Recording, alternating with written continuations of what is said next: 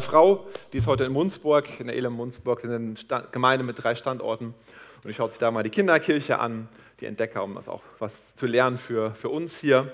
Und ich habe auch meine Tochter gefragt, die ist mit dabei, ob ich euch Grüße ausrichten soll und was sie euch sagen möchte. Und sie hat ein Wort für euch, was ich euch unbedingt mitgeben soll. Ball! sie sieht überall einen Ball, egal was es ist, ob es eine Melone ist oder ein Apfel oder irgendwie ein Fußball, immer alles ist ein Ball und sie liebt Bälle. Das ist einfach richtig schön mit dir. Jetzt heute geht es um das Abendmahl. Wir werden hinterher das Abendmahl feiern. Aber ich dachte, es ist mal gut, die Zeit zu nehmen, mal so richtig über das Abendmahl zu sprechen und es mal neu äh, kennenzulernen. Es ist ja so, wenn man länger so in irgendeine Kirche geht, wird man immer irgendwann mal mit diesem Abendmahl zu tun haben. Egal in welche Kirche man geht, immer gibt es irgendwann dieses Abendmahl. Nur wie es gefeiert wird, ist ja komplett unterschiedlich. So, also ähm, die einen machen es eher mit Brot, die anderen eher mit Obladen. Früher war das eher so üblich, dass man einen großen Kelch hatte. Ich weiß nicht, kennen das noch die einen oder anderen? So, oh, einige sogar. Ich finde, das ist echt wie Familie. Ja, man hat so einen Kelch, man kriegt diesen Kelch weitergereicht, guckt da so rein und denkt, ich hätte nicht reingucken sollen. Da ist auch noch Wein drin, aber auch alles Mögliche von meinen Vortrinkern. Äh, und denkt, man setzt es an und denkt, Gnade, Herr, deine Heilung, ah, geschafft. Ja, kennt ihr das? Ach, das ist einfach schön. Das ist so richtig Familienatmosphäre, finde ich so. Alle aus einem Kelch. Deshalb, äh, manche Gemeinden sind schlau, machen das so, dass man das Brot oder die Oblade einfach nur in den Kelch tunkt und dann isst und beides zusammennimmt. Sehr effektiv, ja, spart Zeit. Ähm, ob das so das Richtige ist beim Abendmahl, keine Ahnung. Ähm, viele machen es mittlerweile, dass sie kleine Kelche haben, wie wir jetzt das auch so machen. Bei den Jesus Freaks hält sich ja immer noch das Gerücht, dass die Abendmahl feiern mit Chips und Bier. Ja? Ich habe immer noch keinen gefunden, der das wirklich bestätigt hat, aber es hält sich irgendwie immer dieses Gerücht. Ich weiß noch, Ulf erzählte mal, als er ganz neu, er war, er war früher Punk, kam in die Elim-Gemeinde und hat dann da irgendwie öfter mal einen Gottesdienst besucht und hat da gehört so, hey, nächste Woche feiern wir Abendmahl. Er so, oh cool, wir feiern was. Ich bringe meine Kumpels mit, ja. Und dann saßen die da im Gottesdienst in der ersten Reihe und dachten, wann geht denn die Feier eigentlich los? Und irgendwann kamen sie zum Abendmahl und merkten, das soll eine Feier sein. Also es ist interessant, was man so alles unter Abendmahl feiern versteht.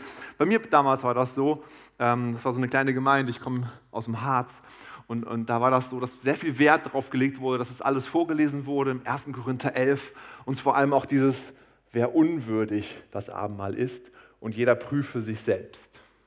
Jeder prüfe sich selbst. Und dann schaute der Gottesdienstleiter so durch den Raum und man merkte, ist es ernst. Ich durfte das Abendmahl nicht nehmen, weil ich noch nicht getauft war. Mir war also langweilig. Was habe ich gemacht? Ich habe natürlich immer beobachtet, wer nimmt das Abendmahl und wer nicht. Und es war interessant, sich hinterher mit meinen Freunden auszutauschen, warum die wohl das Abendmahl nicht genommen hatten. Ja? Was denn diesmal wieder los ist in der Familie. Und ich habe auch mitgekriegt, wie die Erwachsenen teilweise darüber gesprochen haben. Hast du gesehen, Sabine hat das Abendmahl wieder nicht genommen? Das ist bestimmt mit ihrem Mann da irgendwas nicht in Ordnung. Und ich dachte, boah, das geht überhaupt nicht, ja. Krass. Oder sowas. Und so gibt es so viele Lehren übers Abendmahl. Und ich dachte, es ist einfach mal gut aufzuräumen und nochmal reinzugucken, was die Bibel eigentlich wirklich sagt über das Abendmahl. Ja, ähm, müssen wir erst alle Sünden bekennen? Was ist, wenn wir eine Sünde vergessen haben zu bekennen? Was ist, wenn wir vielleicht gar nicht wissen, dass das eine Sünde ist, was wir getan haben? Ist dann das Gericht Gottes, was, was wirkt aufs Abendmahl und wir krank werden und so weiter? Und ich merke immer mehr so, dass es, das Abendmahl oft zu einem Gericht Gottes anscheinend geworden ist, wo man denkt, Gott richtet anscheinend mich durchs Abendmahl, wenn ich es nehme. Aber lass uns heute mal Gottes liebendes Herz im Abendmahl erkennen. Wir lesen mal aus 1. Korinther 11 die Einsetzungsworte. Einsetzungsworte heißt, die werden immer vorgelesen, wenn man das Abendmahl beginnt. 1. Ähm, Korinther 11, 23 bis 30. Denn ich habe vom Herrn empfangen, was ich auch euch überliefert habe, nämlich, dass der Herr Jesus in der Nacht, als er verraten wurde, Brot nahm und dankte, es brach und sprach, nehmt, esst. Das ist mein Leib, der für euch gebrochen wird. Dies tut zu meinem Gedächtnis. Desgleichen auch den Kelch nach dem Mahl, indem er sprach, dieser Kelch ist der neue Bund in meinem Blut. Dies tut, so oft ihr ihn trinkt, zu meinem Gedächtnis. Denn so oft ihr dieses Brot esst und diesen Kelch trinkt, verkündigt er den Tod des Herrn, bis er kommt. Wer also unwürdig dieses Brot isst oder den Kelch des Herrn trinkt, der ist schuldig am Leib und Blut des Herrn. Der Mensch prüfe aber sich selbst. Und so, so soll er von dem Brot essen und aus dem Kelch trinken. Denn wer unwürdig isst und trinkt, der isst und trinkt sich selbst ein Gericht, weil er den Leib des Herrn nicht unterscheidet. Deshalb sind unter euch viele Schwache und Kranke, und eine beträchtliche Zahl sind entschlafen. Gott, ich bete, dass du dein Wort heute Morgen aufschließt für uns, Herr. Wir glauben, dass dein Wort eine inspirierende Quelle ist für unser Leben. Es ist sozusagen die Betriebsanleitung für unser Leben, Herr. Und wir beten, dass du dieses Wort jetzt hier ja, aufschließt, dass es gute Saat bringt, dass es unser Herz fällt und eine neue, neue Begeisterung für dich weckt, Herr. In Jesu Namen. Amen. Ja, das Abendmahl. Das erste Abendmahl hat Jesus gestartet in der Nacht, als er verraten wurde. So steht es ja auch da. Es war am grünen Donnerstag, der Tag vor Karfreitag. Und er war mit seinen Jüngern zusammen, haben das Passa gefeiert. Das Passa ist ja die Erinnerung an den Auszug aus Ägypten. Israel ist aus Ägypten ausgezogen. Auszug aus Ägypten, wann war das? Das war viele, viele Jahre davor.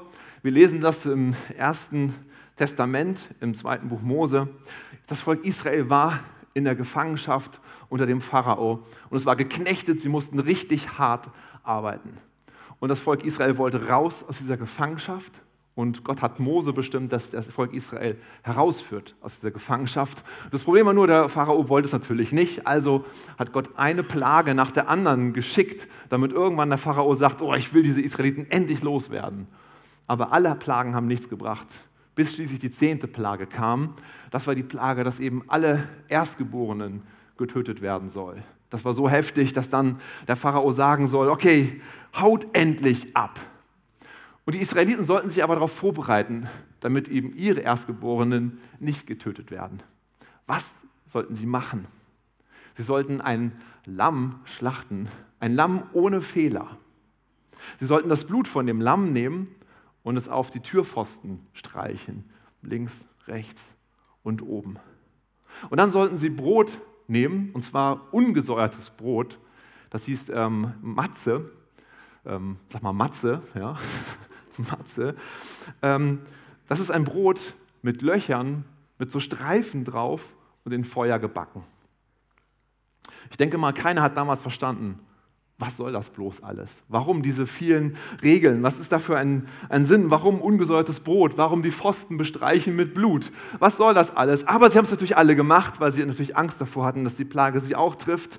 Und dann war schließlich Mitternacht und der Todesengel, in der Bibel steht nichts vom Todesengel, aber das ist so die Überlieferung, was man immer sagt. Auf jeden Fall ging da irgendwas rum durch die einzelnen Häuser und sie merkten, die Erstgeborenen werden getötet. Aber da, wo sie sich an die Regeln gehalten haben, da, wo sie das Lamm geopfert haben, da äh, ist es nicht passiert und die Erstgeborenen haben überlebt. Und dann steht eben in 2. Mose 12, das ist das Fest Passa, woran sie jedes Jahr wieder zurück erinnern sollen. Und so hat Jesus genau dieses Passafest gefeiert mit seinen Jüngern. Einfach wie es sonst auch immer so üblich war. Und da saßen sie so zusammen und haben daran gedacht, zum Volk Israel, wie es aus Ägypten herausgekommen ist.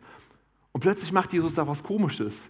Er ergänzt diesen normalen Passerablauf und er sagt da einfach was, was irgendwie gar nicht richtig reinpasst. Wir haben das eben gelesen im Vers 25. Da sagt dann Jesus plötzlich mittendrin, nehmt, esst, das ist mein Leib, der für euch gebrochen wird.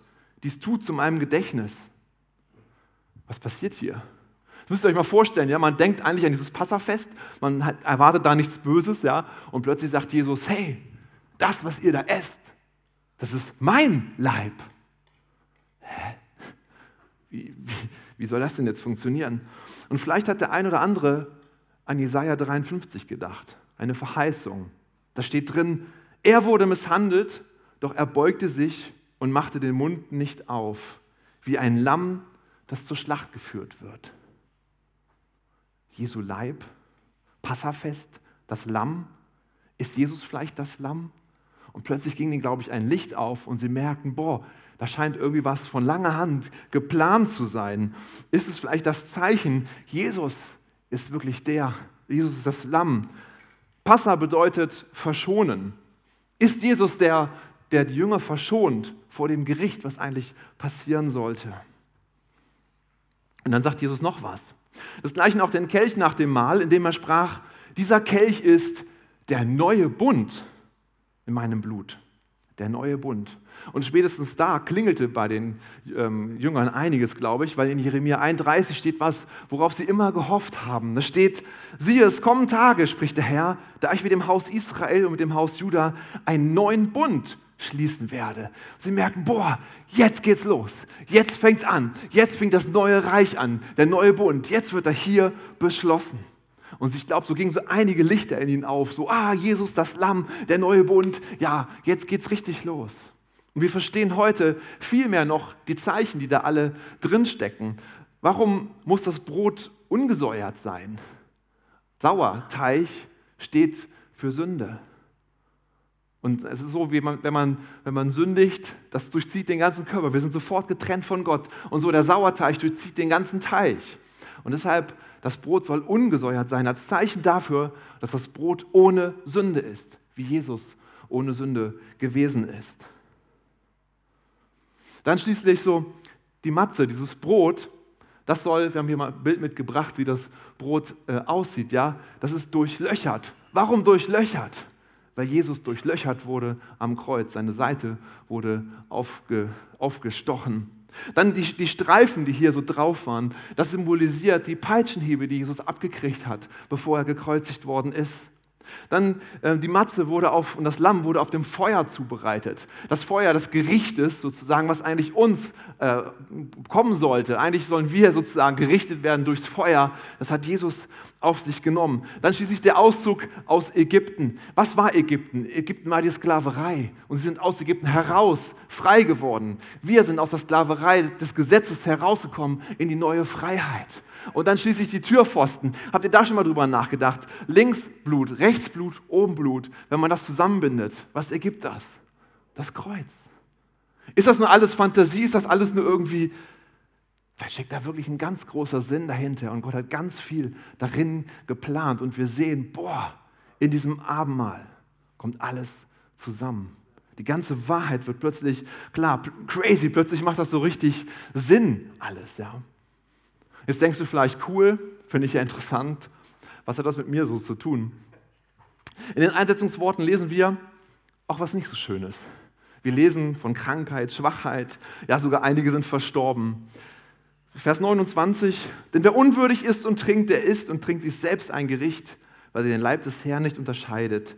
Deshalb sind unter euch viele Schwache und Kranke und eine beträchtliche Zahl sind entschlafen. Das heißt nicht eingeschlafen, sondern wirklich tot. Ja.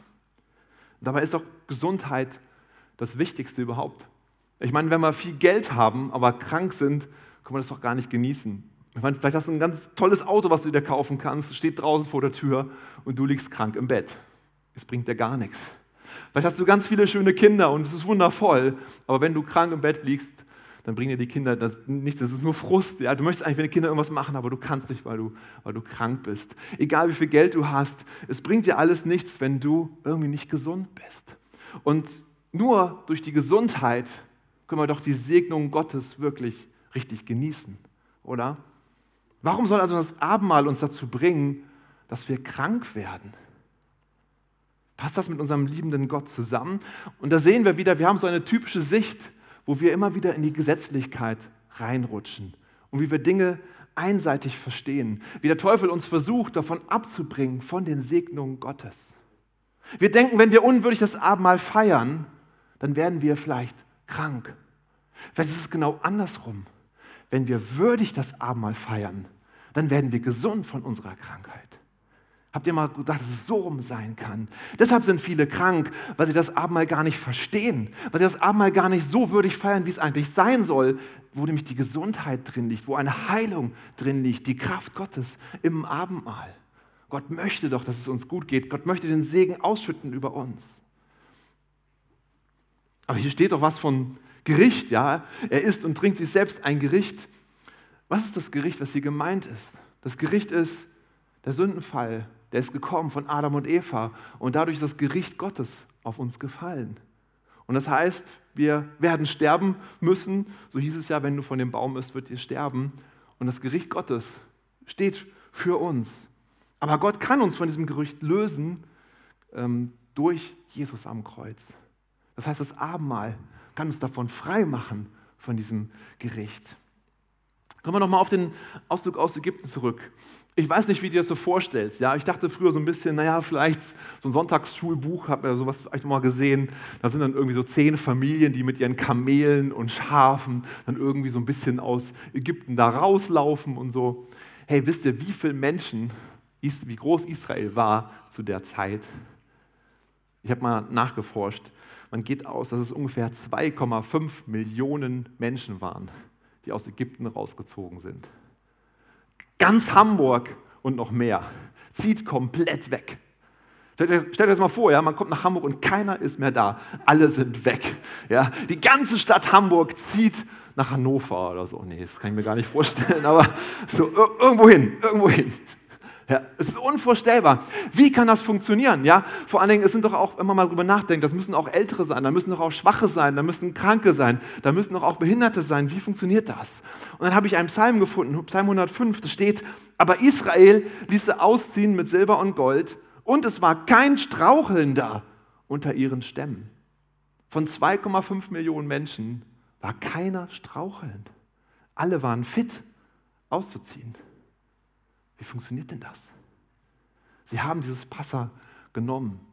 Vielleicht hat das Passa ihnen die Kraft gegeben, herauszuziehen aus dem Land. Vielleicht hat das Passa ihnen die Kraft gegeben, gesund zu sein, das zu schaffen.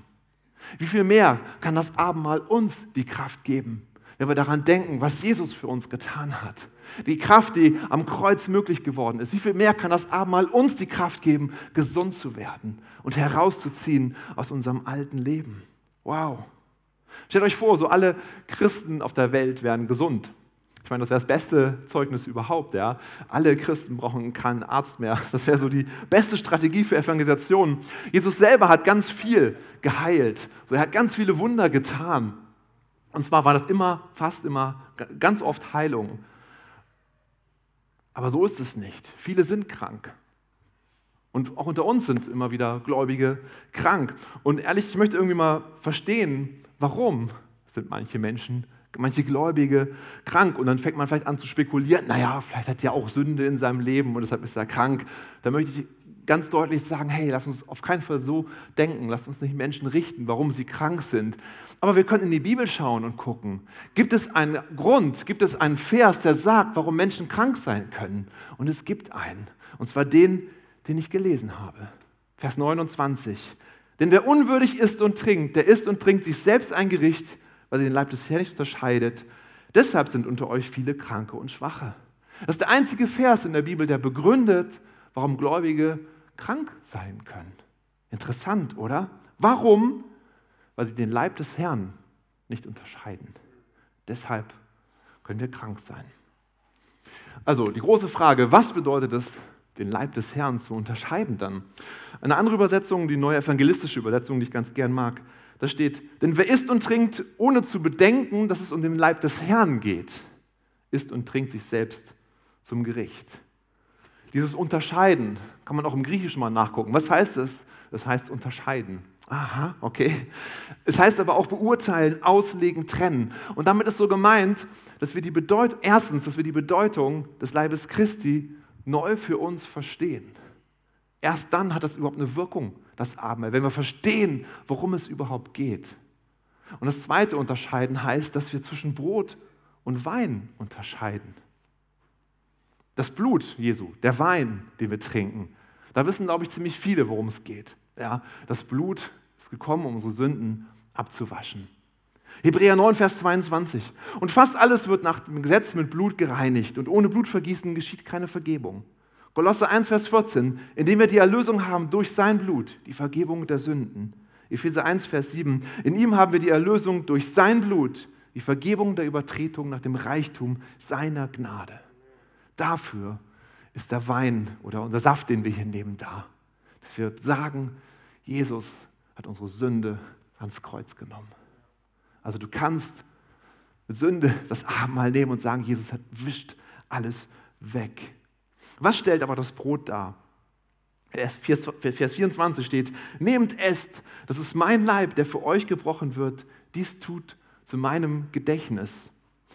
Das Besondere am Leib Christi ist doch die Kraft, die Heilung, die von ihm ausging.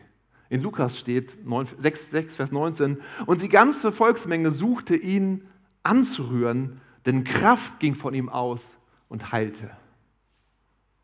Vielleicht habt ihr die Geschichte gehört von dieser blutflüssigen Frau, ja, die, die bei, in Jesu Zeiten da unterwegs war. Sie hat alle möglichen Ärzte aufgesucht und keiner konnte ihr wirklich helfen und sie ist echt pleite geworden. Es wurde nur immer schlimmer. Und dann hat sie gehört, es gibt diesen Jesus. Und sie hat geglaubt, ich muss Jesus nur mal berühren und dann werde ich gesund. Und dann ist diese riesen Volksmenge und sie drängelt sich da durch und irgendwann kommt sie zu Jesus und berührt nur den Saum seines Gewandes und zack, in dem Moment wird sie gesund und Jesus fährt um und sagt, wer hat mich angefasst, wer hat mich berührt? Und die Jünger, sag mal, Jesus, hier sind ganz viele Leute, hier ist ein Gedränge, viele haben dich berührt. Nein, ich habe gemerkt, es ist Kraft von mir ausgegangen. Sein Körper hat Kraft zu heilen. Und wenn wir jetzt nur das Saum eines Gewandes reicht, dass Heilung kommt, wie viel mehr kann das Abendmahl eine Kraft sein, wenn wir glauben, sein Leib im übernatürlichen Sinne natürlich, essen wir hier. Wir nehmen Leib Christi in uns auf. So viel mehr kann die Kraft Gottes dann wirken in uns. In Jesaja 53 steht es schon verheißen. Doch unsere Krankheit, er hat sie getragen. Und unsere Schmerzen, er lud sie auf sich. Wir dachten, er wäre von Gott gestraft, von ihm geschlagen und niedergebeugt. Doch man hat ihn durchbohrt wegen unserer Schuld. Ihn wegen unserer Sünden gequält. Für unseren Frieden ertrug er den Schmerz. Und durch seine Striemen sind wir geheilt.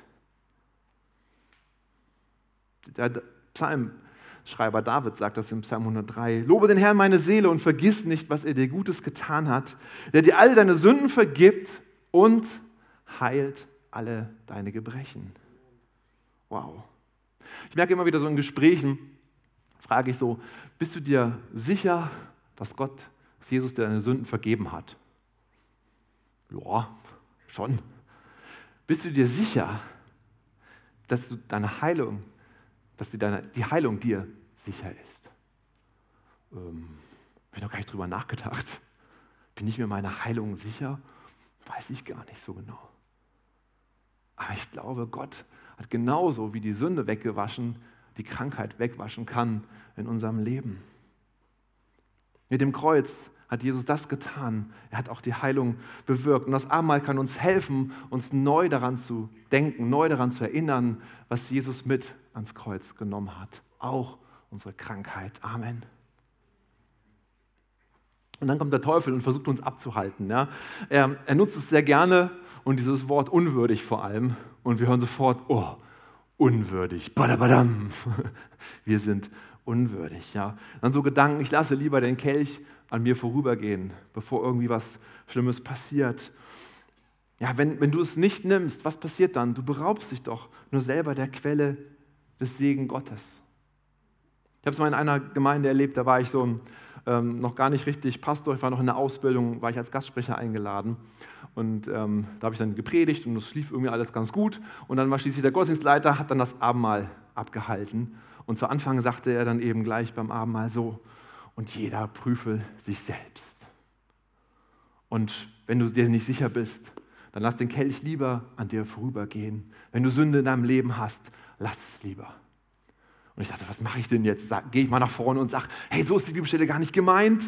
Da dachte ich, nee, ich, halte mich lieber mal zurück. Ich bin noch ganz neu im Geschäft, ja. Aber ich spreche hinterher mit ihm. Dann habe ich mich hinterher mit ihm zusammengesetzt und dachte ich, okay, ich will ihn erstmal ein bisschen kennenlernen und so. Und dann erzählte er mir, gestern, einen Tag davor, hat ihn seine Frau verlassen. Wir haben äh, richtig derbe gestritten und haben sich auseinandergelebt und sie läuft irgendwie nicht mehr und so.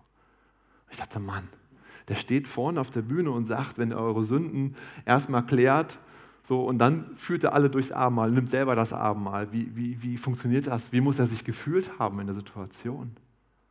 Eigentlich hat er sich ja selber sozusagen verraten. Hey, was bedeutet es unwürdig, das Abendmahl zu feiern? Und wir verstehen es so oft falsch. Das unwürdig bezieht sich im Urtext nicht auf uns, sondern das unwürdig bezieht sich darauf, wie wir essen und trinken. Wer also unwürdig das Brot isst und unwürdig den Kelch des Herrn trinkt, im Urtext bestimmt das die Art, wie wir essen und wie wir trinken. Es bezieht sich darauf, wie gegessen und wie getrunken werden soll. Es bezieht sich nicht auf die Person. Und mal ganz ehrlich, ich kann es auch euch andersrum erklären. Wir alle sind doch unwürdig. Ich, ich dürfte doch nie das Abendmahl nehmen. Ich habe Fehler gemacht in meinem Leben. Ich mache immer wieder Fehler. Wieso dürfte ich das Abendmahl nehmen? Ich kann das Abendmahl also nicht nehmen, weil ich unwürdig bin. Aber wenn ich das Abendmahl nicht nehmen kann, dann kann die Kraft des Kreuzes nicht an mir wirken und mich reinwaschen. Äh, was mache ich denn jetzt? Dann komme ich ja nie mehr raus aus diesem Loch. Wir sind alle unwürdig. Aber es geht darum, dass wir würdig das Abendmahl feiern. Das heißt, dass wir würdig daran denken, was Jesus für uns getan hat. Und dass wir das Abendmahl nicht einfach so nehmen und irgendwie eine Feier oder irgendwas draus machen, sondern dass wir es ernst nehmen und sagen, Jesus hat sein Leben für uns gegeben und deshalb bin ich frei gemacht, deshalb fließt das, das Blut für meine Sünden, hat frei gewaschen und Heilung kann kommen. Wenn wir denken, das ist nur ein Stück Brot, was wir nehmen beim Abendmahl, dann nimmst du ein Stück Brot. Dann geht dein Brot in den Magen, wird wieder ausgeschieden, hoffentlich. Und das war's. Wenn du denkst, das ist nur ein Schluck Wein, dann ist es ein Schluck Wein für dich. Aber Paulus hat den Korinthern hier deutlich gemacht, so, auch wenn wir diese Verse im Zusammenhang legen, hey, achtet darauf, nehmt dieses Abendmahl in würdiger Atmosphäre. Damals war es anscheinend so, dass sie da irgendwie ein Fressgelage hatten. Da kamen welche, die hatten Hunger und dann, oh, gib mal dein Essen und gib mal hier. Und dann haben sie sich einfach den Bauch vollgeschlagen. Und das ist unwürdig, das Abendmahl nehmen. Aber wir sollen es würdig nehmen. Wir sollen daran denken, hey, was hat Jesus am Kreuz für uns getan? Was bedeutet es, sich dann zu prüfen? Ähm, ich lese nochmal. Wir denken so oft, wir schauen, ob wir die Sünden haben und diese dann bekennen. Der Mensch prüfe aber sich selbst und soll er von dem Brot essen und aus dem Kelch trinken. Das bezieht sich auf das Unwürdig. Da steht nichts von Sünde. Das Prüfen bezieht sich darauf, ob wir wirklich verstanden haben, worum es beim Abendmahl geht. Und daran sollen wir uns prüfen.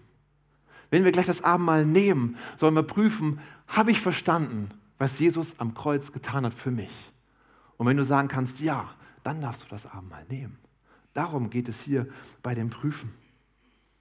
Vielleicht fragst du dich so, wie kann denn ein Krümel, was wir gleich essen werden, wir haben also heute sogar Matzebrot dabei, ja, das originale Brot, ähm, wie, wie kann denn dieser Krümel Brot mir Heilung bringen? Das ist doch nur so wenig. Dann frage ich dich andersrum, wie kam denn die ganze Schuld? Wie kam denn die ganze, äh, die ganze äh, allen Trauer, aller Schmerz in die Welt rein? Wie kam die ganze Sünde in die Welt rein? Durch eine Frucht, die gegessen worden ist. Adam und Eva haben eine Frucht gegessen und dadurch kam diese ganze Verdammung, die ganze Schuld, alles auf die Welt. Und so kann doch auch ein Krümel reichen, um dir wieder neu Heilung zu geben und deine Sünden wieder neu wegzuwaschen.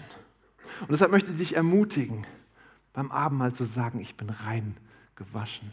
Jesus, du hast alle meine Sünden ans Kreuz genommen. Beim Abendmahl kannst du sagen, Herr, meine Schmerzen, die ich habe, mein, mein, meine Krankheiten, die ich habe, meine psychische Krankheiten, meine physische Krankheiten, ich lege sie ans Kreuz. Ich mache es manchmal sogar so konkret, ich überlege wirklich, Herr, die Rückenschmerzen, die ich vielleicht gerade habe, ich gebe sie dir, Jesus, am Kreuz. Ist das nicht ein bisschen krass? Jesus jetzt meine Rückenschmerzen zu geben. Aber das ist das, was uns die Bibel dazu auffordert. Wir sollen es Jesus geben, wir sollen ihm unsere Sünde geben. Er hat sie getragen am Kreuz. Wenn du irgendwie eine Krankheit hast, wenn du einen Ausschlag hast, wenn du einen Tumor hast, wenn du irgendwas hast, gib es Jesus. Er hat es am Kreuz für dich getragen. Es ist so gut, sich das bewusst zu machen und so das Abendmahl zu nehmen und daran zu denken, egal was du hast, egal was mit dir los ist, egal was dich quält, deine Ängste, deine, deine, deine Furcht, die du vielleicht hast, dein Schmerz, gib es Jesus am Kreuz. Er hat es für dich getragen. Wow.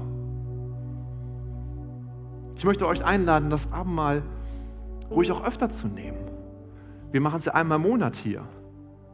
Aber du kannst es auch in der Kleingruppe zum Beispiel nehmen. Oder du kannst es auch für dich zu Hause nehmen. In der Bibel steht, dass wir alle königliche Priester sind. Da muss nicht extra ein Pastor kommen und das Abendmahl zu nehmen. Du bist selber eingesetzt, das Abendmahl zu nehmen. Wenn es dir hilft, wenn es deinen Glauben stärkt, dann möchte ich dich dazu ermutigen, das Abendmahl zu feiern. Auch wenn du mal jemanden besuchst, der krank ist. Nehmt zusammen das Abendmahl und macht, macht euch das neu bewusst, was das Abendmahl bedeutet, was für eine Kraft im Kreuz liegt. Dürfen nur Mitglieder das Abendmahl nehmen? Dürfen nur Getaufte das Abendmahl nehmen? Das sind auch nochmal spannende Fragen. Aber worum geht's? Prüfe dich selbst. Prüfe dich selbst, ob du verstanden hast, worum es im Abendmahl geht. Dann darfst du das Abendmahl nehmen. Das ist das, was im 1. Korinther 11 steht. Prüfe dich selbst. Hast du verstanden, was im Abendmahl passiert? Dann darfst du das nehmen.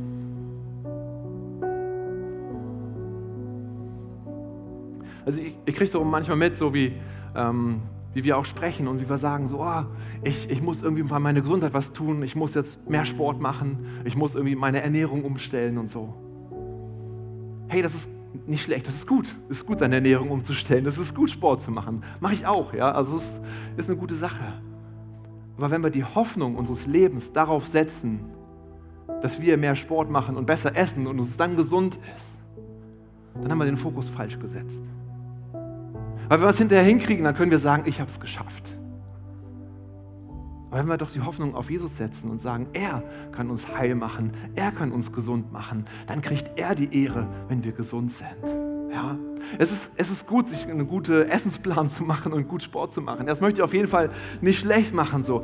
Aber wo ist unsere Hoffnung? Wo liegt unsere Hoffnung? Setzen wir sie auf unser Essen oder setzen wir sie auf Jesus? Und deshalb möchte ich euch ermutigen, heute zu sagen, ich schaue auf Jesus. Er soll meine Kraft sein. Er soll meine Hoffnung sein für mein Leben. Er soll meine Hoffnung sein für meine Krankheit, die ich vielleicht habe. Er kann mich gesund machen. Amen. Lass uns gleich das Abendmahl feiern und das wirklich gucken. Prüfe dich selbst. Schau, ob du es verstanden hast, was das Abendmahl bedeutet. Und dann nimm es gerne ein. Aber ich möchte gerne erst einmal beten.